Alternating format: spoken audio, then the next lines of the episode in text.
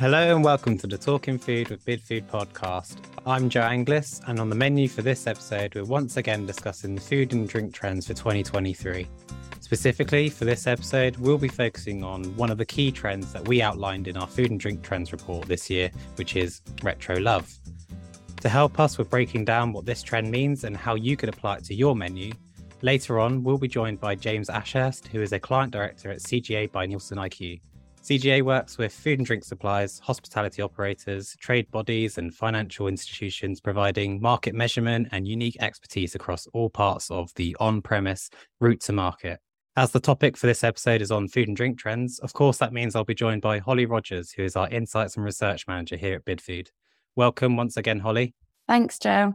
So, this episode's subject is on our retro love trend, which you included as part of our trends for 2023. But before we welcome James on, can you provide a bit of an overview of what this trend means? Yeah, of course. So I'd say this trend out of all of the food and drink trends we've put together for 2023 is probably the one we got the most excited about. I think that's purely because it provides so much scope for creativity and fun. Um, chefs can get really, um, yeah, I suppose, adventurous with menus with this and provide quite novel and unique products. Um, we've seen that a lot of operators in the out of home market at the moment are really focusing on nostalgic food and drink. So whether it's looking at, you know, comfort food that you maybe had as um, in your childhood or would have at, say, your grandma's house, or whether it's, you know, milkshakes and cocktails and cakes and desserts that are themed around confectionery that everybody enjoyed as a child. Um, it's really about kind of taking consumers back and providing a bit of a throwback um, with food and drink. And the other thing we've seen is more concepts on the high street where the entire venue would be themed. So, like retro diners, for example, where everything from the decor, the music, the atmosphere, and the food and drink, um, they all kind of take you back in time together. And we've seen from a retail perspective as well, there's been an increase in consumer demand for retro food and desserts. So it is something that people are enjoying at home and out of home as well. Sounds great. Thank you, Holly. Can't wait to hear James's thoughts on what this all means and how operators can then bring this to life. So, without any further delay, let's bring him onto the podcast.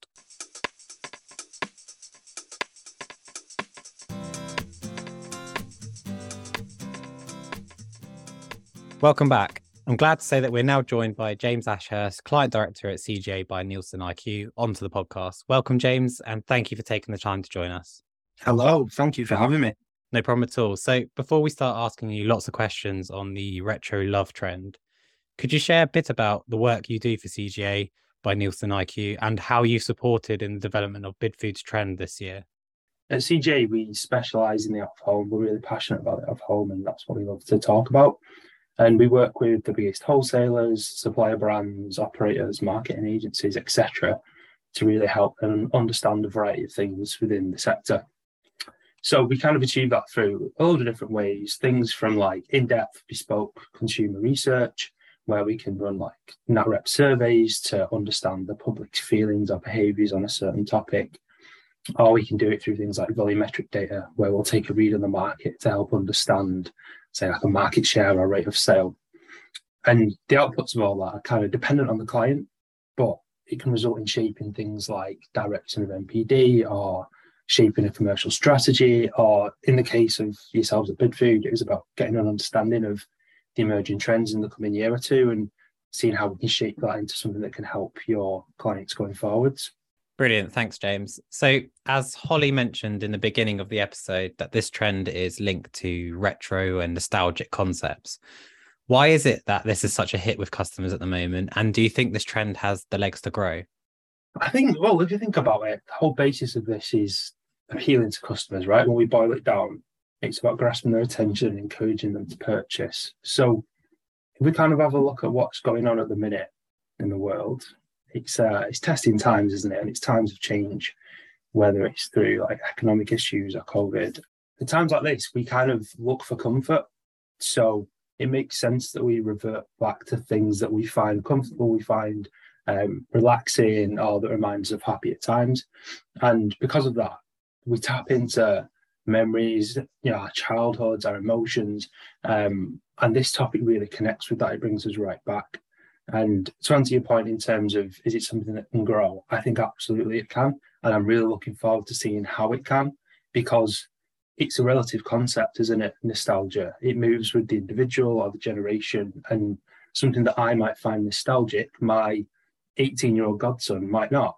But there'll be something that he finds nostalgic. And then that will eventually, you know, come into the market and we'll be able to see that sort of having live examples. So, yeah, I think it's a really exciting topic that we can just watch emerge and develop over the next few years. Yeah, I like what you said about how, you know, certain things are nostalgic for one person and might not be for another. And I think the other nice thing about this trend is food and drink becomes a bit of a conversation topic as well. So people are out and they see something and it gets them talking about their own memories and what it takes them back to and whether or not they had a favorite, I don't know, biscuit or cake or whatever it might be in their childhood, which is quite nice. Have you seen any particularly good examples of operators doing this trend really well and focusing on retro food and drink? Yeah, there's there's loads at the minute. I think whether it's a full concept of, you know, this is the operator's whole approach, or whether it's little bits on the menu, um, there's some really strong examples. And I, am based in Manchester, and there's there's quite a few on my doorstep. Um, but one that really sort of strikes out to me is uh, Loaf MCR. Um, so they encapsulate this perfectly. They have like large loaf cakes with like extravagant biscuit themed decorations on top, but they theme it around things like custard creams or pink wafers, and it's branded up in that way. And immediately, just you almost taste it looking at it. You remember the taste of those biscuits when you were a kid, and you kind of link it in.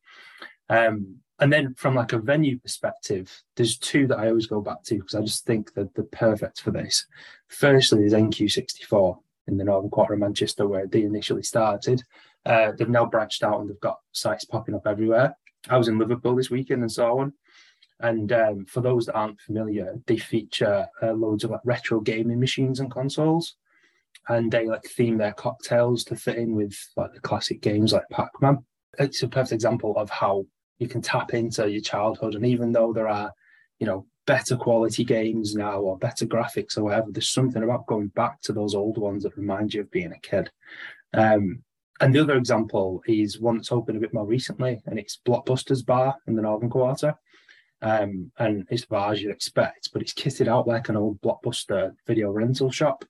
So it's got the blue and yellow theme, and it's got like video cassettes of old films on the walls. And they also like theme their cocktails. So they've got like an Elco popcorn cocktail to kind of, like tap into what the big drink was back then as well. Um, I, I know these examples are pretty on the nose, but I think it's easy for listeners to picture where we're going with this topic. And you know, it, it's working. We're seeing it. We're seeing it pop up in major cities now. I mean, I love all of those ones. They sound so up my street, to be honest. But um, yeah, they sound brilliant. Um, and I guess which categories or occasions do you think this trend is most prevalent in, and which sectors does it fit well with? So it could be successful in most situations, I think, because it's about hitting the consumer like in the feels, isn't it? And it's it's going to be that personal thing. Um, but if you if you ask me to sort of pinpoint one, I would probably say desserts. It's always going to be a strong area because we associate desserts with uh, happiness or a treat, and there's just positive con- uh, connotations ingrained within that, you know, from our past experiences. Um, but I, I, think overall as well, it's probably any area that can express themselves. So it is open to all of those types of occasions and categories. It just depends how creative the person wants to be with the idea and how they can shape it. Yeah, definitely. And in terms of different sort of occasions and situations as well, do you think the same about different areas across the UK? I think the challenge for us when we look at trends is that we try and understand what trends actually have legs across the whole of the UK and not just those really sort of niche London centric type trends. And this is something that we thought, yeah, would be relevant to all different ages, different places, and more kind of rural places as well as urban places. Um, would you agree with that? Or do you think there are certain, I don't know, areas or cities that this trend is more prominent in? No, I really think this is open for all. Um, on, on the rural topic, this is a really great opportunity for you know regional or rural venues to stand out from the nearby competition. Um, you know, really, it's it's potentially got minimal risk and cost associated to kind of shaping your offering slightly down this nostalgic route. And like I've said, the beauty of this trend is that creativity is the main element. So, for example, turning something like a jam sponge into a jammy dodger delight or something, you know, I'm sure people come up with better ideas for names than that. But it's just a little tweak to the menu, isn't it? You're not you're not reinventing the wheel. You're just shaping it a little bit more. And that's something that for venues that might be struggling from a cost point of view or maybe less footfall because they are more rural, that there's just something a little bit niche that they can add to their menu. And speaking of the, like the niche element, I think if you think about how certain areas are linked with certain dishes, that can still play a part as well. So, for example, when I think about something like that, my first port of call is always to go back to. Um, I was working up in Scotland and I had an Irn-Bru baked Alaska, which was just like the perfect example of linking into the area, but still doing a classic dessert. Do you see what I mean with that? Like it's it's still still tapping into what you know, but just put just a little tweak on it to make it seem a little bit different and just tickle your interest enough to order it. And it's exactly what I did. And I guess also from our perspective, we've also seen it as a bit of an opportunity in the care sector uh, as well, because we've just launched a retro diner concept, which is all about bringing back those nostalgic feels from the 50s and 60s into care home settings, which is, I think, is a really nice way of adapting the trend as well. Yeah, definitely, definitely he's, he's not as related to um, care homes, but um, I did see something the other day where do you know you have like beer battered fish? Yeah. Um, it, it was a similar approach, but it was uh, Irn-Bru battered um, fried chicken. And, and, I know I'm clearly on the Irn-Bru bandwagon here right now, um, but it just shows that, that that's an adaptable concept, isn't it? Depending on the sector, depending on the area, depending on the clientele that you're providing for. You know, you, can, you can sort of base that on age ranges. Is it is it more of a, you know, for kids of my generation, it might have been like the Panda Pops back in the day, or someone of an older generation, it might be like a dandelion and burdock or something like that. And you can kind of cater it to, to, to who you're working with at the time.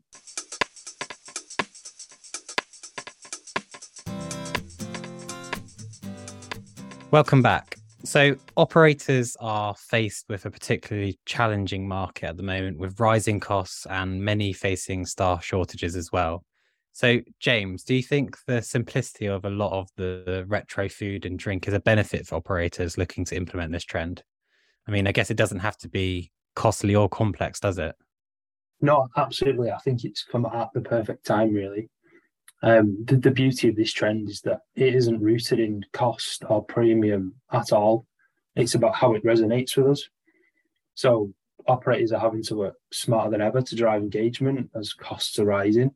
And I think this is why this trend is ideal for that current environment. So, for example, if um, if I was looking at a cocktail menu and one of the offerings was around like I don't know a, a premium vodka or like you know, get the ones with like gold leaf and it's all a bit more bougie. Um, and then you flip that to something like an offering where there's a Vimto margarita, which is one of the ones we used in the example with the Bidfood work. Um, I'm a 90s kid, and that piques my interest immediately.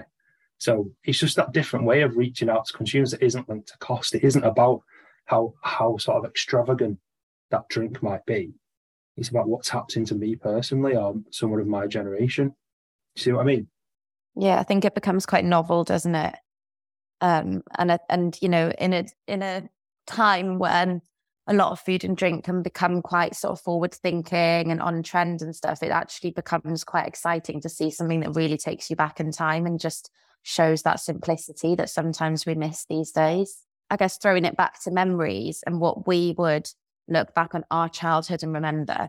Do you think this is a trend that we could also implement in, say, places like schools or um, operators that are really targeting children and families? Because obviously, with children, um, you know, their their memories are a lot more limited than what we might have. But are there ways that we could maybe, I don't know, look at educating kids about history with um, retro food and drink, or showing them what was maybe nostalgic for their parents, for example? Do you think that could work? Um, absolutely. So I think when we look at the school element, we can really link that to home life and how the parents adopt it. So just like how plenty of families would have um, certain traditions or staple meals, because this trend is linked to feelings and happiness, it can really tie in with that family element and that that thing that's generated in the home life. And I suppose if you look back at the, this from more of a top line view, that because we're going back to things that are nostalgic, so you might think of some more classic dishes to, to begin with, maybe. Um, a lot of them are based in childhood memories, like we've said. So they're kind of tried and tested in schools to some extent already, where the, it's in that sort of classic farmer with a you know retro theme. And you know, why can't it be something like um, a sticky toffee pudding pot or bite that's just a different format to what they used to and just kind of change things up a bit. And from that nostalgic, like historical point of view, I think it'd be cool. So obviously they'd have to work with the teachers to understand what topics are relevant. And I, I think that'd be quite an enjoyable process to see how you can make it work. Um, but even if it's down to just changing the formats of how it's delivered, that can really tie in well. Um, for example, if you think of you see them everywhere now, those Yorkshire pudding wraps that they're you know popping up in like cool pop-ups and even in some restaurants. It's just putting a spin on an old classic. So you've still got that nostalgic feel, but it's just something a little bit different. You go, oh, I'm going to try that. And it's a perfect example of how it works. Yeah, I've been dying to try one of those Yorkshire pudding wraps. I keep seeing them on Instagram all the time. they are good, I can confirm. Um, I guess, and just for fun to end the episode, if you had to pick one absolute favorite nostalgic dish, what would it be? Um, and what about a dessert or sweet treat? I'm going to guess you're going to go down the Irn-Bru route because of what you mentioned. um, funnily enough, no, I'm not going to. Um, can you tell I used to work for Irn-Bru based on this? there are all the links. Um, no, I'm not going to go Irn-Bru. Um, I think really I'd like to come across a bit more uh, interesting and come up with all these cool ideas based on what my job is. But I can't see past like good old fish and chips. Um, you know, there's there's so many memories of like seaside trips or weekend treat that.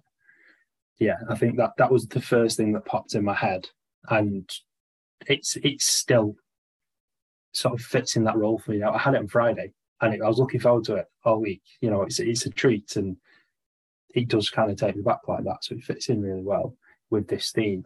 And then I suppose from a sweet treat point of view, I don't have the biggest sweet tooth. But again, I kind of went with my gut and what was the first thing that came into my head.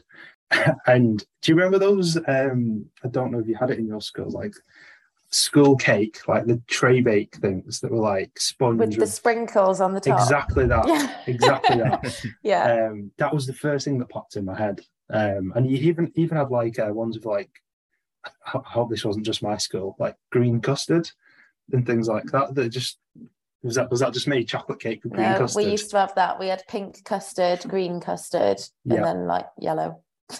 yeah, exactly. So, so those good. are the things that just kind of popped into my head.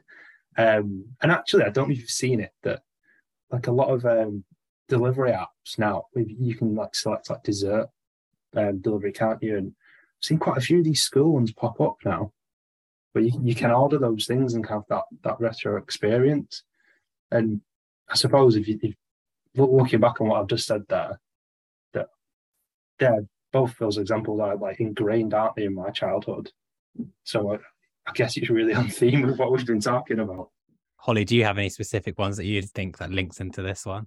Oh, I don't. I think mine would be more things like confectionery and sort of like cakes that every time I went to my grandma's house, she'd always have in the tin, like no matter what. And it was things like mini rolls or like, you know, the angel, Mr. Kipling angel slices. Um, yeah. yeah, things like that. But that school cake that James mentioned, we used to have that. And I was actually in a cafe the other day. I can't remember where I was, but they were selling it and they called it school cake. And it straight away just took me back. And purely because it was such a sort of novelty to see it. I really wanted one. So that definitely worked on me. I definitely agree. That's how that's really taken me back that one. So they they they they all sound great. So thank you very much. I think I'll wrap things up there for the episode. But before I do, James, thank you so much for joining us on the podcast for this one. That's been a pleasure. Thanks for having me. No problem at all. And Holly, thank you for being my trusted co host once again. No problem. It's been a pleasure. Thank you. If you'd like to know more about our food and drink trends for 2023, you'll find links to it all in our show notes.